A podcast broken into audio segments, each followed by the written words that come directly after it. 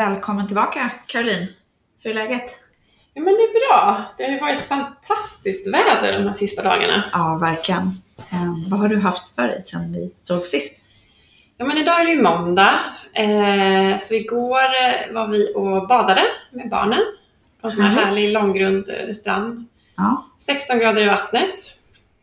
Men det var nice. Det var 24 grader i solen.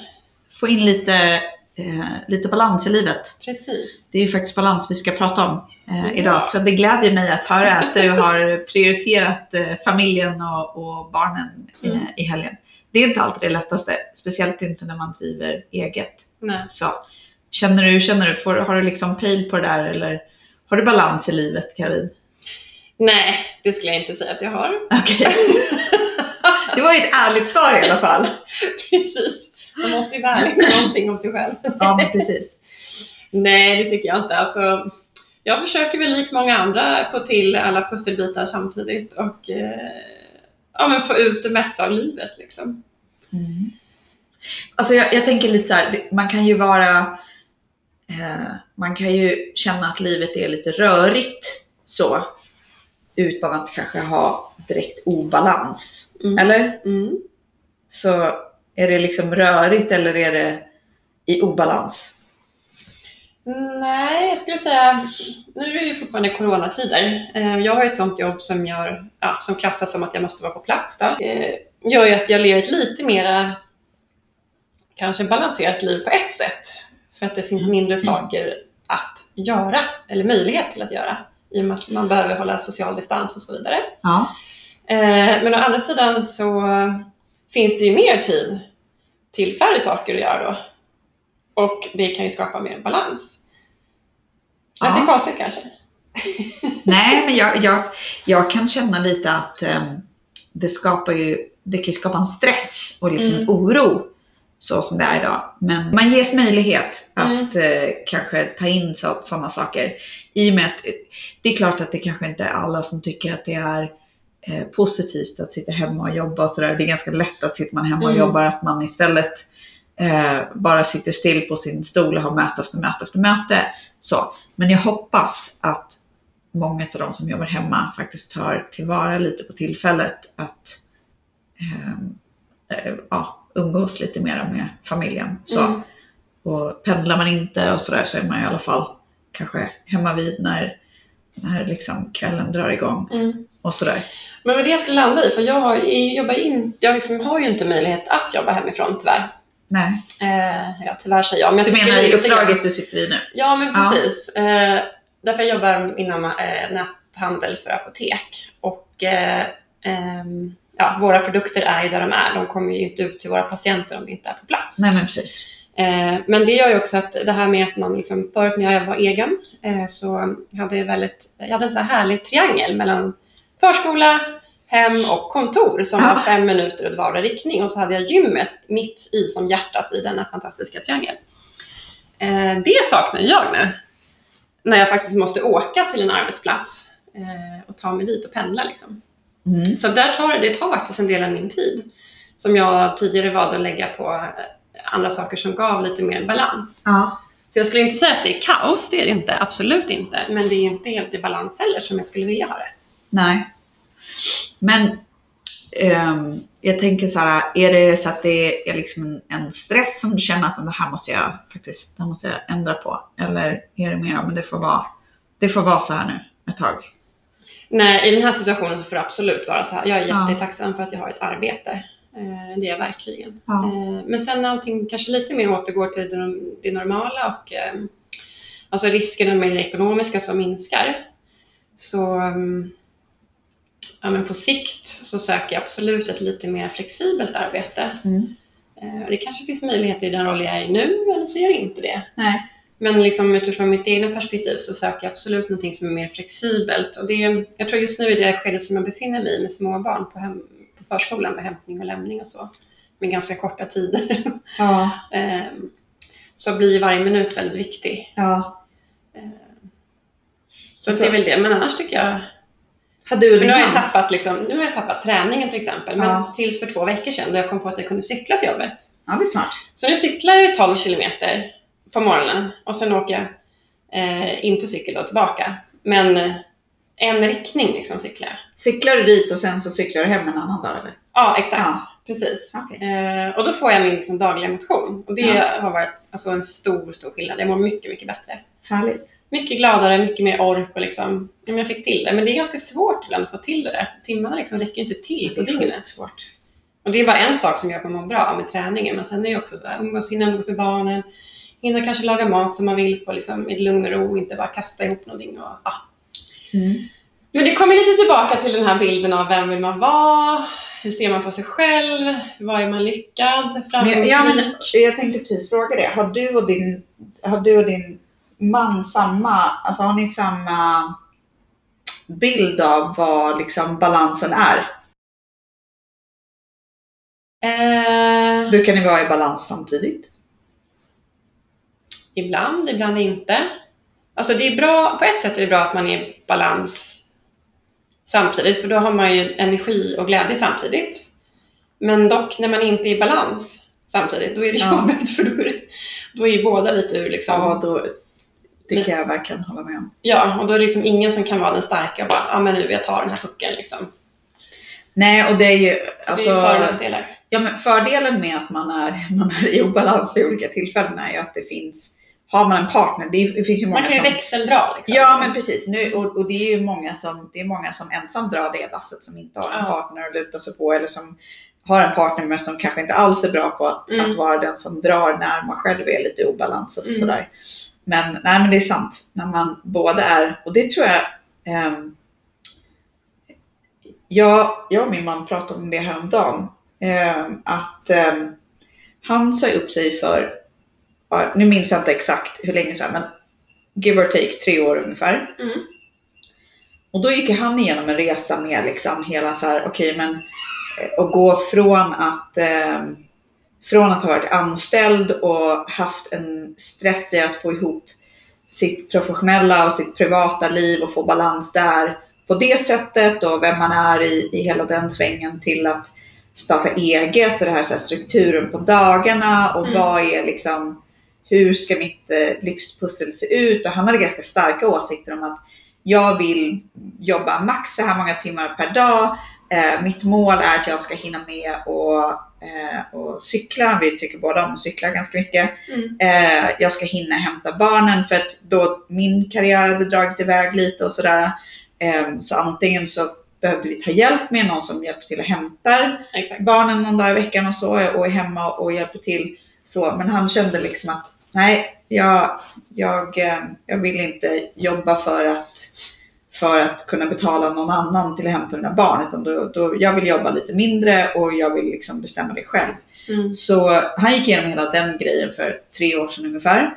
Och sen så nu när jag går igenom lite samma, då har hans företag börjat gå ganska bra. Mm. Så han är snarare inne i den här fasen som förvisso kanske inte exakt lika som jag var i då, men hans företag går uppåt. Han gör liksom sin karriär i sitt bolag och när han då inte jobbar så, så nu kan han ju nästan liksom se dollartecknena, så här, pengarna ticka bort när han då inte jobbar. Mm. Eh, och det är ganska tydligt så här, att det är jättemycket att göra och man kan växa så mycket mer om man bara lägger till de här lite extra timmarna.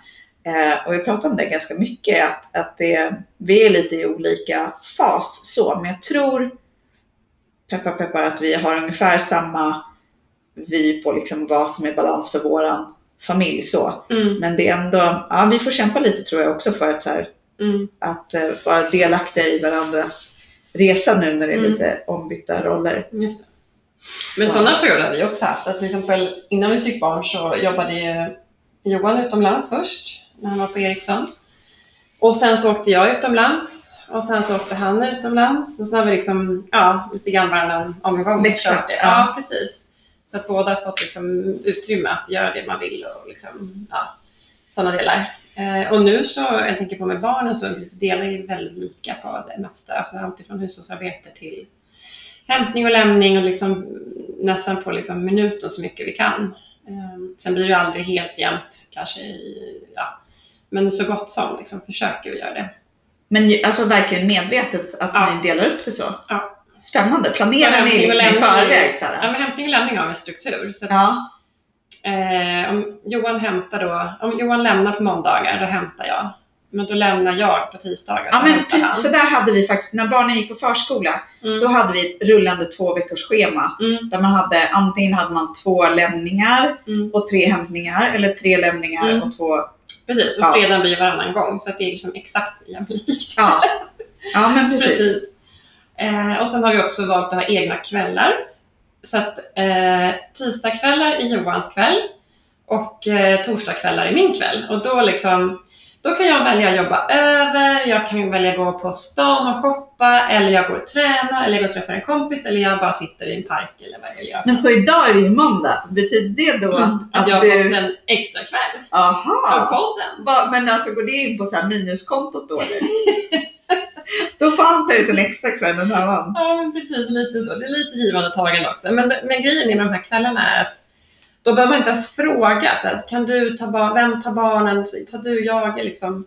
Utan det är så här tydligt. Jag vet att så här, torsdagskvällar, då behöver jag liksom vi behöver inte ens göra upp om vem som eh, har barnen och mat och det den kvällen. Nej. Sen andra kvällar kan man förhandla om. Okej. Men det är alltid lite jobbigare att förhandla. Alltså vi har väl alltid delat... Så så kör vi för att skapa någon typ av liksom balans i ens privata tid också. Mm. Att man får lite Jag tror att vi har nog aldrig... Så måste jag bara lägga till en sak till. Ja. Sen har vi också en helg per vår och en helg per höst var som vi får så här. Är ni Ja, men, båda eh, liksom så här ingenjörer och strukturerade eller? Ja, Ja. märks det? eller? Ja men då Men kan alltså man åka iväg med kompisar och hitta på grejer. Sen Ja. gör vi det utöver det också. Men då är, liksom så här, då är det liksom förväntningarna är satta. Allt därefter kan liksom Så jag tycker det är- det är fantastiskt. Jag, Det skulle aldrig funka för mig tror jag. Nej. Så. Eh, nej men det här hämtningar och lämningar, det schemat, det var ju bra. Men det hade ju också med att göra så här att de på... Jag ville kunna vara tillgänglig för dem på jobbet, att det fanns en... en eh, att, det, ja, men att det fanns en, en eh, eh, vad ska man säga, förutsägbarhet i när jag var där och inte. Så då kunde jag lägga in i mitt schema att jag, Mm. de här dagarna kan jag inte ha möte just den här tiden. Så, Nej, men de här dagarna funkar det. Mm. Eh, men jag tror att nej, vi har aldrig delat upp tiden så. Eh, jag har mycket större behov av, eller nej det är fel, jag har inte större behov av egen tid. Men jag tar egen tid på ett annat sätt. Mm. Min egen tid är, jag är ganska bra på att planera in preventiv egen tid. Mm. Att jag ser till att jag går och tränar eller att jag träffar kompisar. Och gör jag det kontinuerligt då vet jag att då behöver jag aldrig komma till de här punkterna egentligen där jag har ett, ett eh, där jag liksom ligger på minus i, i egen tid. Mm. Det tror jag mer att, det tror jag mer att Jeff är att han, han behöver sitta framför sin dator lite ostörd. Eller, han är lite dålig på att ta sig tid. Det har blivit mycket bättre sen han började cykla för att då kommer han ju, då blir tydlig, det en, liksom, ja, då blir det en tydlig grej. Ja. Men vi har aldrig delat upp så Mm. att eh, de här kvällarna är våra eller inte. Sen ändras det lite. Nu är det ju, nu när våra barn, nu går alla barnen är i ju. Om man skolan. har en egen kväll så kan man ju välja att lägga sig i soffan och titta på TV. Ja, Det är bara så här, men då har den personen noll ansvar för allt som gäller inom Men är inte det husets svårt? ramar. för jag känner så här, ja men om du vill ha egen tid då får du gå då får du gå någon annanstans därför att är du hemma, jag kan inte be våra barn att stänga av. Nej, men det gör man inte. Men man Så. kanske inte är den som badar och det inte den som fixar maten och det inte den som går och lägger. Och liksom. Man säger godnatt såklart och sådär. Men Ja. det inte den som tar kommandot. Ja men det är whatever, absolut whatever works svårare. for you. Det är absolut svårt att stanna hemma, så är det ju. Ja, Givetvis. ja. Mm. Eh, men jag tror att nu när alla barnen går på skolan och så, så eh, och dessutom så de två som är lite äldre, de hjälper till och hämtar Mm. lillebror och sådär. Mm. Eh, apropå balans i livet så nu när jag driver eget så jag tror att en av de, alltså de sakerna jag uppskattar allra mest är att jag nästan varje morgon äter frukost hemma och promenerar tillsammans med min man Mm. med barnen till skolan. Mm. Och sen så får vi fem minuter på hemvägen Mm. att gå och prata om ditten och datten eller om vi behöver planera dagen eller vad det är. Det. Så, eh, förutom om jag går och tränar på morgonen, ibland en Sitter till två gånger i veckan. jobbar hemma? Ja. Mm. Eh, och eh, det, det, det funkar okej. Yes, vi, vi skulle behöva ett, eh, ett rum som är ett kontor. Just nu så är det, vill du sitta i vardagsrummet eller vill du sitta eh, uppe i dotterns rum? Så. Det lilla Och så får man, ja, och sen så om en kanske vill ta, ja men nu tar jag lunch, nu sitter jag, nu vill jag på tvn och titta på nyheterna, så kanske den andra ska eh, sitta i ett telefonsamtal. Då får man ju Ja, ja, hjälpas åt lite så. Men jag tycker att en balans i livet, det handlar ju inte bara om egen tid, tycker jag. Nej, men och det är det som jag tänkte säga att nu går ju alla barnen på skolan så det Ja. finns ju en eh, vi får ju hjälp på så sätt att hämtningarna blir inte lika. Ibland så är antingen så hämtar de varandra och, och Mm. går hem. Vi har jättetur att de, de kan promenera hela vägen hem. Eh, eller så kan någon bara springa ner och hämta. Men det jag skulle säga är som jag tror att som kommer bli värre, som du har att se fram emot, det är ju när alla barnens aktiviteter Mm, börjar. just det. Eh, jag pratade med Men du tänker att det inkräktar på din balans? Alltså jag eller ditt välmående? Eller liksom, vad eller tänker du ja, men alltså fyra gånger i veckan så Mm. börjar gympaträningen klockan halv fyra. Har folk inga jobb tänker jag då? Jag har ju sjukt tur som kan styra min egen tid lite. Ja. Men jag pratade med en grannpappa som, som inte har egen firma och Mm. ja, Styr sin arbetstid liksom. ja men och där är liksom, jag förstår den stressen.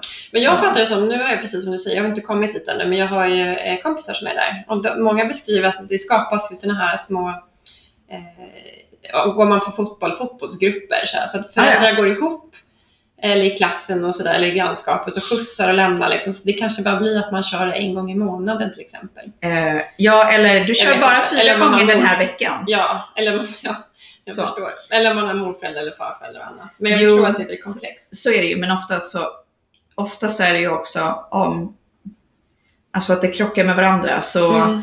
Eh, ja men på onsdagar då är eh, liksom två på den här aktiviteten och en på den aktiviteten. Mm. Och på torsdagar då är det en där, en där och en där. Mm. Det är liksom det till pusslet. Liksom, men vad betyder balans i livet för dig? Om du ska liksom definiera, vad tycker du att det är? Vad är det? Vad är det, vad är det? Så jag har alltid tänkt på mitt liv i lite så här, eh, tårtbitar kanske är fel, men jag har ju, jag har ju 100% är 100% liksom. Mm. 100% av min tid. Det, det, det går ju inte att, du kan inte skapa mera tid. Mm. Och då, oavsett om man väljer att tänka på det som liksom tårtbitar eller en stapel som fylls på eller vad man ska säga. Så, ehm, så jag, jag tycker om att så visualisera. Mm. Så jag ser det nästan som en sån här pie chart. Just det. Så. Och eh, då i vissa, eh, vissa skeden i livet så är det okej att jobbbiten tar lite, ja, tar lite flera procent utav Mm. min tid och ibland så, men det är inte bara, handlar inte bara om, om jobb, och, och, jobb och familjeliv. Det handlar ju om eh, så här, ja, men, dina olika, vi pratar om identitet och roller och så, men, ja, men jag, jag är ju jag är mamma. Det ska, del av mina de här 100 procenten ska gå till att vara mamma. En del ska gå till att vara fru. En del ska gå till att vara syster, kompis, dotter, eh, chef eh, eller eh, nu entreprenör eller vad det nu kan vara för någonting. Så det är många olika delar av min den här pie charten som, som mycket som ska in. Eh, men det finns ju bara, det finns ju bara liksom Mm. X antal timmar på dygnet. precis, för du, precis, många pratar Men jag ska vara nöjd. Du frågade vad, Mm. vad som är bra balans. Jo, men jag är nöjd över den fördelningen. Mm. Och den är absolut inte konstant. Utan just nu så är de här, de som är lite mer åt det personliga slaget, de har, har tagit lite mer utrymme. Därför att ganska länge så har jobbbiten tagit mycket utrymme. Mm. Eh, och jag känner att just nu så är jag lite törstig efter lite mer personligt. Just det. Så, Men det är många som pratar timmar. Men min man brukar faktiskt prata eh, energi. Alltså hur mycket det är sant. man, eh, alltså hur mycket energi man får och hur mycket energi man blir av med. Liksom. Att det finns en stor, liksom, om den här tårt, tårtan som du beskrev, den här cirkeln, Ja. istället för att ha timmar i att man har energi. Mm. Och så här, hur, mycket, hur, många, hur stor del av tårtan lägger du energimässigt på det här och hur mycket fyller du upp den på nytt med? Jag tycker den är ganska bra den liknelsen. Ja, eller om, om jag lägger mycket av min tid på tårtbitar som, som, Som inte ger som inte energi. ger energi. Precis. Då kommer jag hela tiden känna att batteriet är... är Ja, och då liksom- hamnar man i urbalans. Ja, Precis. eh, någonting som jag kunde känna så här när eh, det måste varit eh, måste jag fundera lite här. Jo, efter, efter andra barnet eh, när, jag gick, när jag gick tillbaka och började jobba, då började jag på ett nytt jobb också. Och sen så ehm, efter några månader så åkte jag, vi åkte utomlands, jag, jag, vi åkte till USA och då var, man, var jag tvungen att vara borta lite längre än bara Mm. över en natt. Och det var första gången som jag, alltså det var extremt intensivt. Eh, och så jobbmässigt var jag ju ganska utmanad och hjärnan var liksom utmattad på kvällarna. Mm. Men mitt batteri var så påfyllt, för då hade jag fått sova i en vecka. Ja, Fick jag sova hela nätter, just det var inga bebisar som vaknade, ingenting sånt där. Så jag minns att jag tänkte så här, men gud, det här är lite, det här är lite eh, upp och nervänt. Ja, men det var verkligen så. Men jag, jag jobbade ju häcken av mig och vi gick ju Ja. sent och så. Men för mig så fick jag, ja för just Mm. då så behövde jag få lite, jag behövde sova och sen så råkade det bli så att jag fick sova på jobbet nästan. Men, Mm. Mm. Ja, så, ja, men det beror lite på. Om Men jag, sen kan det också vara tvärtom också, att det man får mycket energi av, men man kanske bara... Ja, men det är så många säger det här när man går in i väggen, att man... Ja, men det är så kul att jobba och liksom, jag får så mycket energi av det, och liksom, men att det ändå blir för mycket av det goda. jag, har, jag har inte själv liksom varit hela vägen där, men kan verkligen känna igen mig i perioder liksom, när det har blivit för mycket jobb och Mm. för lite andra intryck och liksom lite för lite av andra energier. Då tar det på något konstigt sätt åt andra hållet. Så jag tror mycket på att man behöver ha, liksom, man behöver identifiera vilka pusselbitar gör att jag mår bra. Och det liksom skapar balans i livet. Och för en del är ju det träning. ja, Och för en del är det bara så här, ligga och kolla på serier. Eh, eller gå en promenad i skogen. Eller för vissa är det så här, att få jobba och få göra de här extra timmarna som gör att jag känner mig avslappnad och har koll på läget. mm. Men jag tror också att det är en sån här kombination av olika. ja, men sen så tror jag, jag tror att Eller hålla på ehm, med tvätten. Jag gillar att städa till exempel. Jag tror att, det, att, att, att man kan ha lite, lite eh, eller jag, både du och jag tycker om att träna, Mm, eller mm. Du har säkert hört det här om, om att eh, nej, men, eh, nu ska jag vila mig i form, eller eh, man bygger muskler när man vilar, eller vad det kan vara för någonting. eh, men lite så är det ju, för att det är ju inte, det är Alltså jag ju skulle inte säga att jag är farligt. jätteträningsfreak, det är jag faktiskt inte. Okej, men du har hört uttrycket? Ja, ja, Ja, absolut. okej. Ja, så att jag inte behöver liksom, Ja. då, Jag tänkte jag måste vara ärlig med att jag inte är jag Nej. är. Jag, är, eh, jag älskar att träna. Jag, är, eh, jag tränar ganska, ganska ofta och jag kan träna ganska Mm. hårt. Men jag är inte, eh, jag är inte träningsfreak på så sätt. Utan det är verkligen så här, det, jag tränar för att eh, må bra och för att eh, vara pigg och för att vara stark. Så. Men det var inte det vi skulle prata om. Nu skulle vi prata om muskler och det här konceptet. för det är så jag tänker lite på hur man håller balansen från att, att gå in i väggen Mm. när det är väldigt mycket jobb. Om man tänker på träning så det är inte farligt att träna hårt. Det är inte farligt att träna mycket.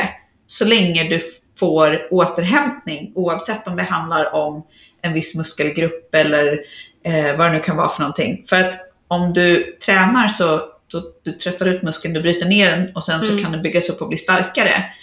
Så det är inte farligt att träna hårt så länge muskeln sen får vila så att den kan repa sig och bli ännu starkare. Mm. Lite så är det ju med din hjärna också. Ja. Det är ju liksom inte farligt att jobba hårt eller mycket i vissa mängder. Så länge du, och det handlar ju om, jag blir ju, om jag kan utmana mig eh, och lära mig mera, då blir jag ju bättre på det jag gör. Jag blir smartare, jag blir starkare i huvudet. Mm. Men om jag inte lägger in den där, om jag inte vilar den muskelgruppen då och då, då kommer den bli utsliten och så kommer jag få skador. Mm. Det är, jag brukar försöka tänka samma sak. Jag tänker på att min hjärna är en muskelgrupp. Mm. Typ.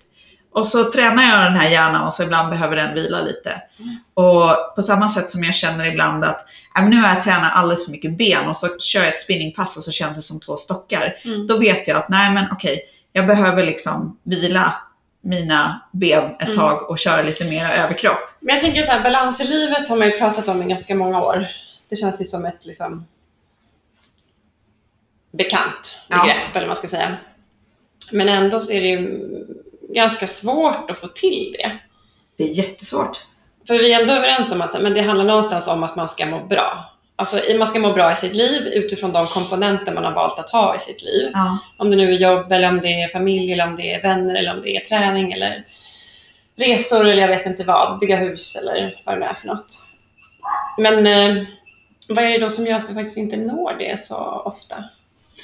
Alltså jag tror att det är så många olika saker. Man tänker så här, några så generella en, enkla grejer är väl att jag tror att man ibland kanske man siktar mot att jag ska nå balans. Men det är ju föränderligt. Det beror på vart du är i livet och vad annat som händer runt omkring och sådana saker. Så att balans är ju inte en konstant sak. Utan det, jag tror att det handlar mer om att, om att lära sig att lyssna på, på kroppen och, och energibatteriet Mm. och justera därefter. Mm.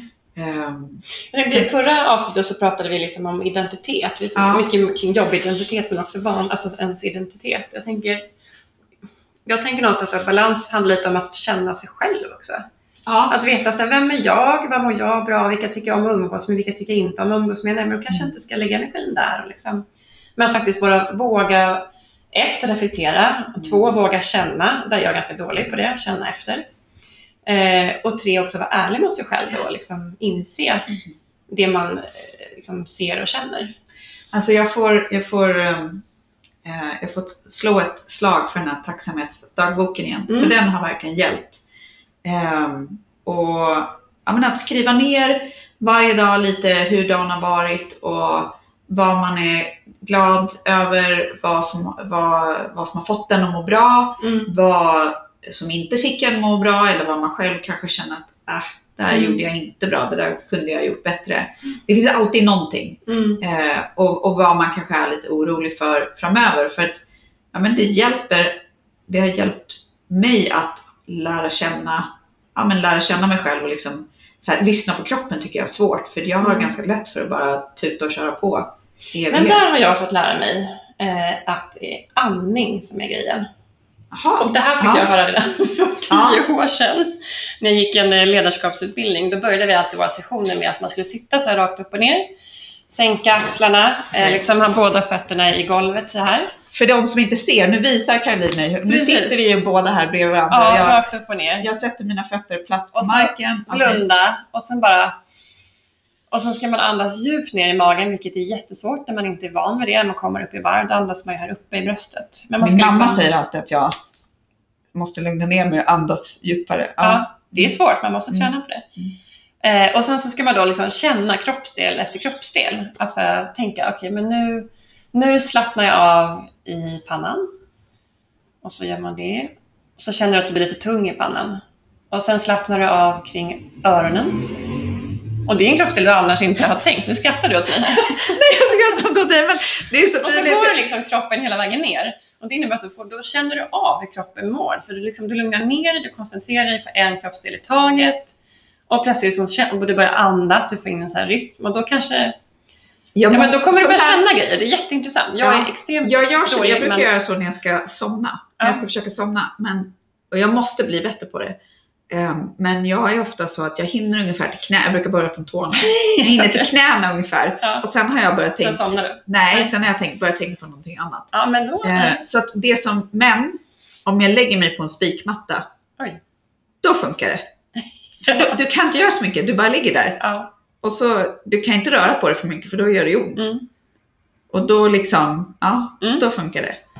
Men, eh, men och grejen var att jag hörde det för eh, jättemånga år sedan och tänkte så här, ah, ja, men absolut andning, liksom, absolut. Och sen funkar det funkar inte för mig tyckte jag. Men sen så hände, jag, eh, efter andra barnet som jag fick så fick jag en förlossningsdepression. Eh, så då var jag också tvungen att gå till en psykolog. Så var det jättebra och då jobbade vi ganska mycket med andning som en liksom, del i det hela. Bara för att jag ska så här, koppla an till mina känslor. För den här situationen som uppstod då bara så här, struntade jag i. För att jag ah, fick en depression, mådde inget bra, förstod inte det. Sen förstod jag det, men var så här, ah, ja, men nu, har, nu vet jag det. Så här, nu vill jag bara bli glad igen. Typ. Får jag gräva lite i det där? Mm. Eller känns det jobbigt? Nej, Men vi kan gräva lite. Ja, jag tänker nämligen för, eh, nu, vi behöver inte prata specifikt om förlossningsdepression, men det, det som jag tänkte på när jag, eh, nu när du berättade, så om man till exempel blir utbränd Mm. eh, eller eh, helt enkelt har haft obalans så pass länge att man hamnar i ett läge där man för oftast har du lite obalans i livet så okej, är du, kan, du kan ja, men du vet, lyssna på kroppen, skriv Mm. din dagbok eller Ja. reflektera, gör förändringar, eh, sätt upp några enkla förändringar som du kan hålla dig till. Det finns ju hur Mm. mycket sådana här grejer som helst. Men sen finns det ju väldigt många människor som, som eh, trots att de är, är sjukt smarta och eh, liksom bra på alla sätt och vis, ändå går förbi gränsen när man man faktiskt inte kanske är kapabel till att göra de där små förändringarna Nej. eller ens vet hur man ska ta sig ur det. För jag vet att det, det, det kan slängas lite ibland så här, ja men jag var deprimerad eller Mm. äh, hon är väl utbränd, hon borde väl ta sig i kragen. Mm. Men man, kan- man kan ju faktiskt hamna i en sits där man inte kan göra någonting åt Nej. det. Så det var därför jag tänkte så här, vad, eller hur, hur förstod du att det här är en förlossningsdepression, det här är inte bara ta och rycka upp dig och Mm. alltså hur, hur, hur Ja, för här blev det mer obalans liksom. Här Ja. tippade det över.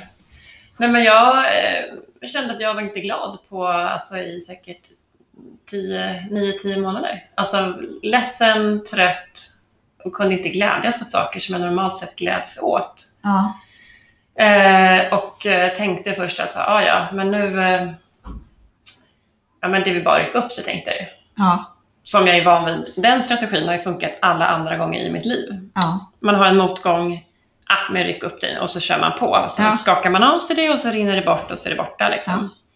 Eh, Men den här gången var det lite allvarligare för det hände, jag fick en svår komplikation efter förlossningen som gjorde att jag blev sängliggandes ganska länge eh, och visste inte när jag skulle kunna röra mig. Så att jag blev liksom lite, ja men någon slags invalidiserat tillstånd under en tid. Och när, jag, när det sen gick över, tack gode gud, vilket jag visste, jag visste inte att det skulle gå över. Man, man trodde det, men man vet ju aldrig säkert. Liksom. Så då tänkte jag så här, gud vad skönt, nu är det här förbi. Så att då bara så här, fortsatte jag leva som vanligt och bara, ah, men vad bra, nu är jag frisk igen. Men det satt, liksom, jag hade ändå inte riktigt hanterat de känslorna där då. Jag liksom stannade aldrig kvar i, i den och liksom bearbetade det tillräckligt. Nej. Så det följde mig. Och, eh, ja, men jag fick första en, eller andra barnet? med andra barnen. Andra barnet, ja. Så då fick jag en förlossningsdepression och efter, som sagt, efter 9-10 månader så insåg jag att det här är inte rimligt att må så här, så här länge. Liksom. Nej. Eh, så då sökte jag hjälp. Och eh, fick jättebra hjälp. Men då var just, eh, en av övningarna var just där att liksom möta sina känslor, så att stanna upp. För man rusar på så himla snabbt idag. Och jag är också van vid det. Alltså, jag rusar på snabbt med jobb och det, jag har mina mål i livet och liksom, ja, men jag vill ha barn och jag vill ha, eh, spara till min lägenhet och liksom, allt har gått väldigt bra.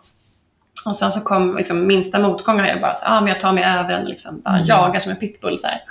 Ja, men du vet, så man, ja, Ja. eh, och bara skakar av sig. Liksom. Men det funkar inte alla, i alla situationer. Och det Nej. var ju som sagt en bra strategi fram tills nu. Men vad, vad ger du för rekommendationer till om Jag måste bara som... tillägga, det här var bara en del. Liksom, andning var bara en del i allt vi gjorde. Absolut, ja men det förstår Eh, jag. så Men, men jag tänker just det här, vad ger, eller finns det någonting här, jag tar med mig det till, ändå. Som, Ja. som en del i balans, skapa balans, att känna efter. ja men hur gör man, alltså råd till om det är någon som lyssnar som har obalans och bara känner jag är oförmögen att ta tag i det här eller kanske eh, har en föraning om att, eh, om att det här är, har liksom tippat över. Mm. Alltså jag tänker om det verkligen liksom har tippat över, man känner att det här är inte rimligt längre. Ehm. Alltså verkligen våga prata om det tror jag. Alltså om man har någon person nära och frågar liksom, har du sett någon skillnad hos mig? Hur tycker du? Alltså, så man får en spegel på sig själv. Ja, kan vara skönt att få bekräftelse. Eh, men också be om hjälp. Alltså det finns ju både professionell hjälp och hjälp liksom, kanske i ens krets, närmsta krets. Och sen beror det på vad det är för någonting såklart. Men sen tror jag också att någonting som har hjälpt mig mycket är alltså andra kompisar och nära som har delat personliga eh, händelser i deras Mm. liv också. Att liksom se att man inte är, det är ingen som är osårbar. nej. Utan alla är sårbara och det händer saker. Och, eh, Livet händer inte på Instagram, det händer i verkligheten. Exakt, verkligen. Mm. Så det har också varit väldigt eh, ja, men nyttigt tror jag för mig. Har du efter det, har det liksom, hur har det påverkat din syn på vad som är viktigt i livet och, och vad balans är för dig? Har det förändrat någonting? Alltså min syn på träning har ju verkligen förändrats. För jag tränade inte så mycket tidigare. Nej. Det var väldigt mycket perioder liksom. Man körde någon termin här, någon termin där liksom. Ehm, Men det har jag insett att det, jag mår mycket bättre när jag tränar. Eh, Och det behöver inte vara någon så här superträning utan bara enkel träning. Gå ut och Ja. jogga. Nu cyklar jag till jobbet som sagt. Det funkar jättebra. Ehm, Det här med andning har jag fortfarande svårt att komma in i, men jag vet att jag blir väldigt stressad. Jag, liksom, jag har lärt mig lite mer känna igen vissa signaler. Men Och då jobbar jag lite med andning, alltså stanna upp och bara okej, vad är det jag känner? Var känns det någonstans? Okej, vad är det här för känsla egentligen? Okej, jag känner mig orolig. Okej, men då vet jag det i alla fall. Mm. Istället för bara strunta i något som, signalerna. Ja, exakt. Och då skapar det bara ännu mer oro eller liksom ångest eller nervositet eller vad det är för något. Alltså man pratar ju, det är ganska, det är my- mycket prat på, eller så här, om man tänker på sociala medier och sådana saker. Och det är många som förespråkar meditation och så. Och jag känner väl egentligen att jag, ja men som så här, att bara sitta rakt upp och ner kan få att det, det kliar i kroppen på Mm. mig. Jag har svårt att hålla... det gör det på mig också. Jag har ge- generellt sett så har jag så om du, om någon kommer till mig med en frågeställning eller ett problem eller berättar någonting. Eh, nu kanske det här låter lite, lite knepigt, men jag pratar om att jag är ganska så visuell av mig. Eh, Mm. Då är det ungefär som att, tänk dig att någon kastar ut så här 15 rullar papper, du vet, som bara rullar, rullar, rullar. Tänk dig att så här, om du ger mig ett problem, då typ kastas det ut så här 50 tankar som bara rullar, rullar, rullar. Eh, och sen så jobbar jag vidare, klipper av vissa och, och slår ihop vissa och så kommer jag fram till så här, men det här, men jag, så jag kommer alltid... Ja, eh, men det kan vara ett problem eller det kan vara om, eh, ja, oftast så är det ju om du kanske, det kan vara hitta här en enk- lösning på någonting. Ja, det kan vara sån här enkel sak som, eh, jag behöver hitta en present till Ja. min kompis bröllop liksom. Eh, och då bara rullar det ut massa tankar och så.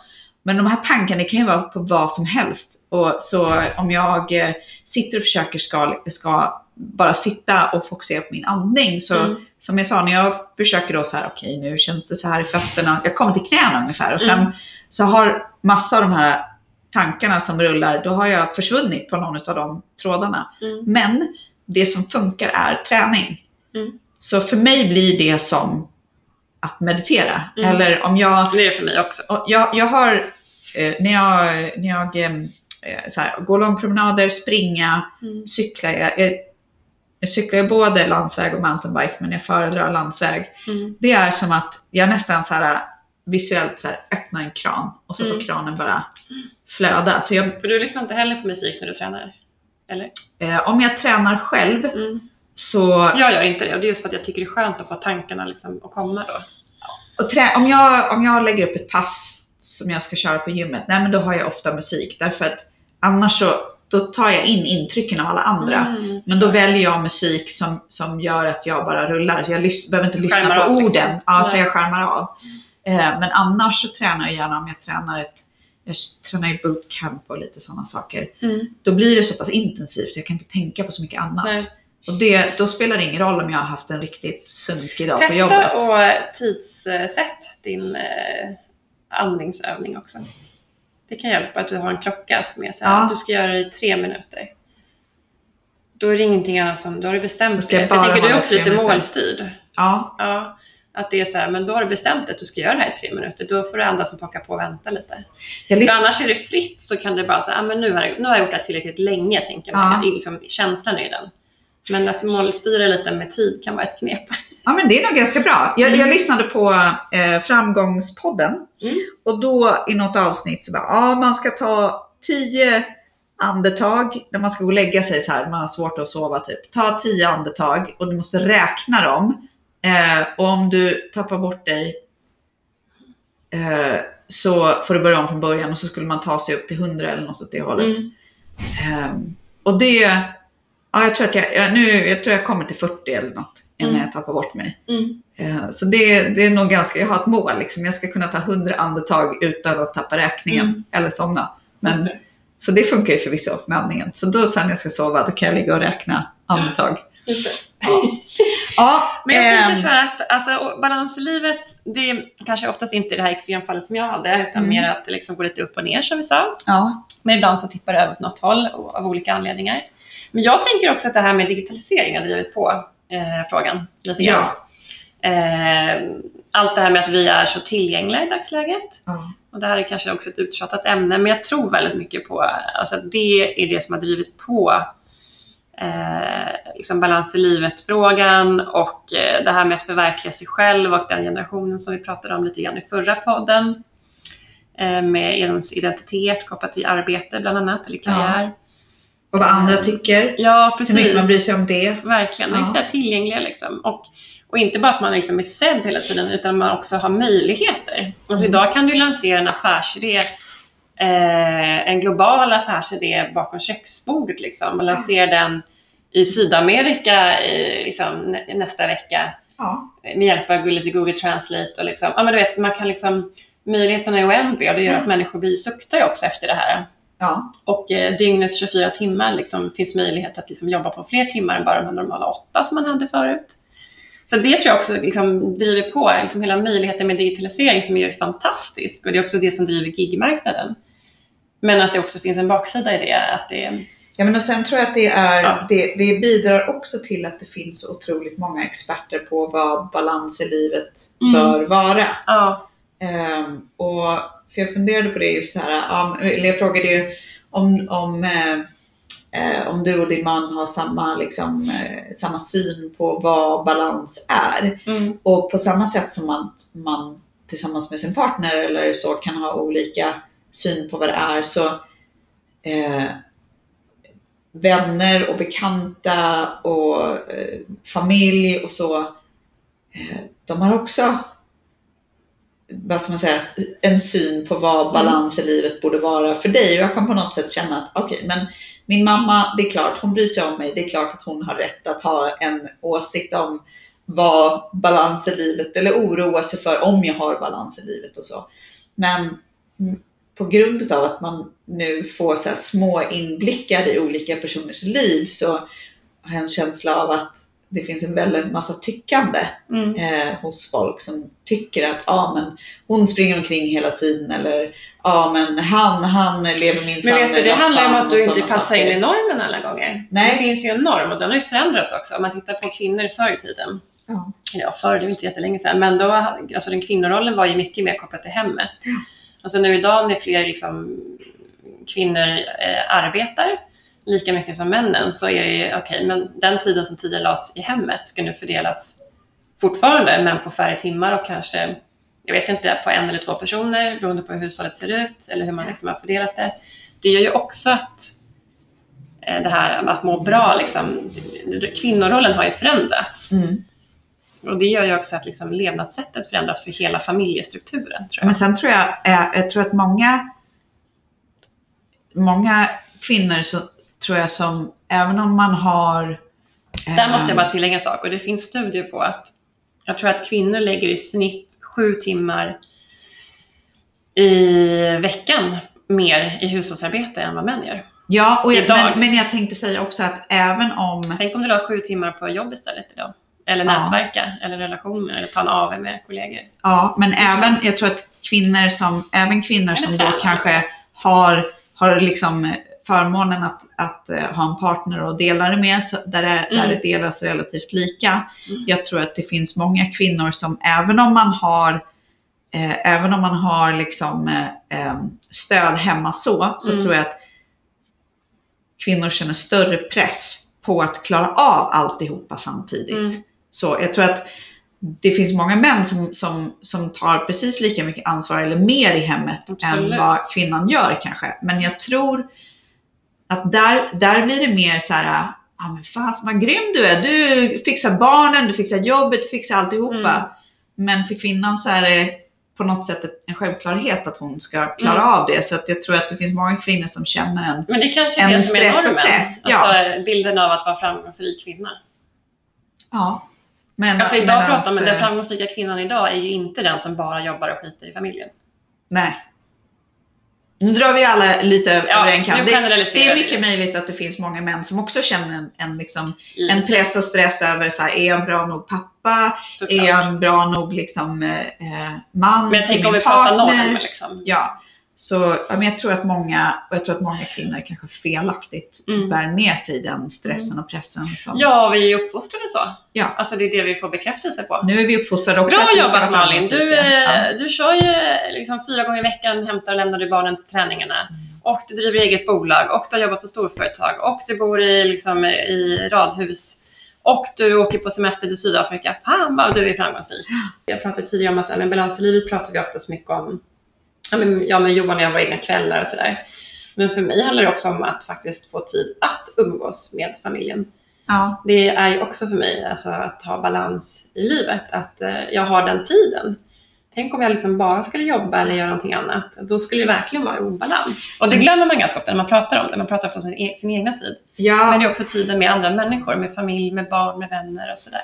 Jag tycker det, är, det låter mysigt när du pratar om hur, ja, men hur viktig familjen har varit för dig när du har vuxit upp. Jag då Mm. som, som har haft eh, en kanske lite mer splittrad familj och det finns eh, halvsyskon som har kommit på senare tid och såna här saker.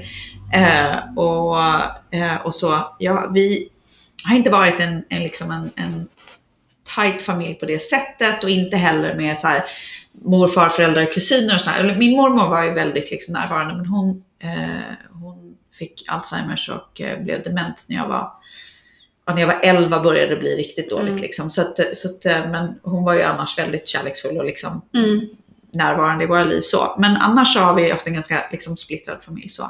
Eh, och det som du berättar, att så här, ah, men för mig har jag vuxit upp med en familjen och, och ganska stor familj och, och, ehm, och hur ni har umgåtts och, och så. så det är liksom det jag försöker skapa för min familj nu och jag tror att det kommer ifrån att jag själv så här, jag har alltid velat ha det där och så blev det inte riktigt så kanske även om jag eh, alltså, jag hade ju en, en väldigt fin barndom på alla sätt och vis ändå. Så, Mm. Men just att inte ha en stor tight familj. Mm. Eh, så här, ja, men det som du har haft i den vägen, det är lite det jag, jag strävar efter i min balans i livet nu och vill att mina barn ska ha med sig Mm. Eh, i livet framöver. Så, Och det är väl ja. det som gör att du mår bra också, tänker jag. Att du får din energi ifrån. ja, absolut. Mm. absolut. Så ja, Härligt! Vilket härligt avslut ändå. Ja, verkligen. Det känns som att eh, eh, jag tänkte så här, men hur mycket kan man prata om, eh, om eh, balans i livet och så? Det känns som och ett det känns som att, ämne, men det, fast det, det känns ändå till. bara som att vi har skrapat lite på, på Du ytan. pressar ut lite till i det ämnet.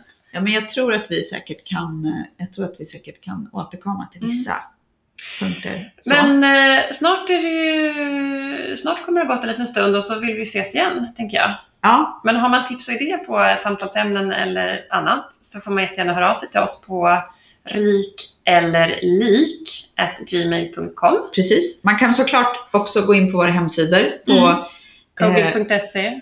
Kogig, precis. Eller på gigfluence.com och där kan Mm. man höra av sig till oss lite så.